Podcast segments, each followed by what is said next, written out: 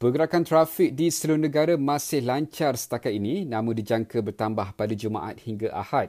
Menurut Menteri Kanan Keselamatan Datuk Seri Ismail Menurut Menteri Kanan Keselamatan Datuk Seri Ismail Sabri Yaakob, ini kerana orang ramai dijangka ambil keputusan merentas negeri untuk pulang ke kampung susulan PKPP.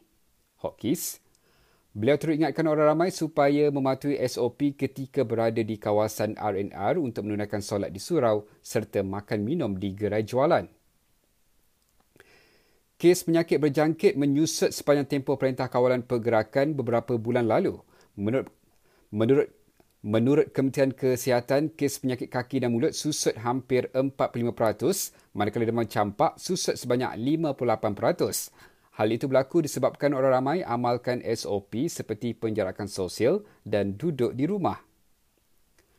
UITM benarkan pelajarnya kembali semula ke kampus bagi mengambil barangan peribadi bermula 15 Jun ini.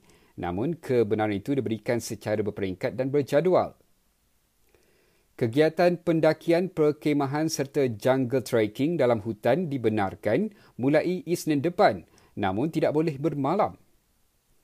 Dan akhir sekali ini peringatan untuk anda, elakkanlah 3S, tempat yang sesak, tempat tertutup yang sempit dan jangan sembang dekat-dekat.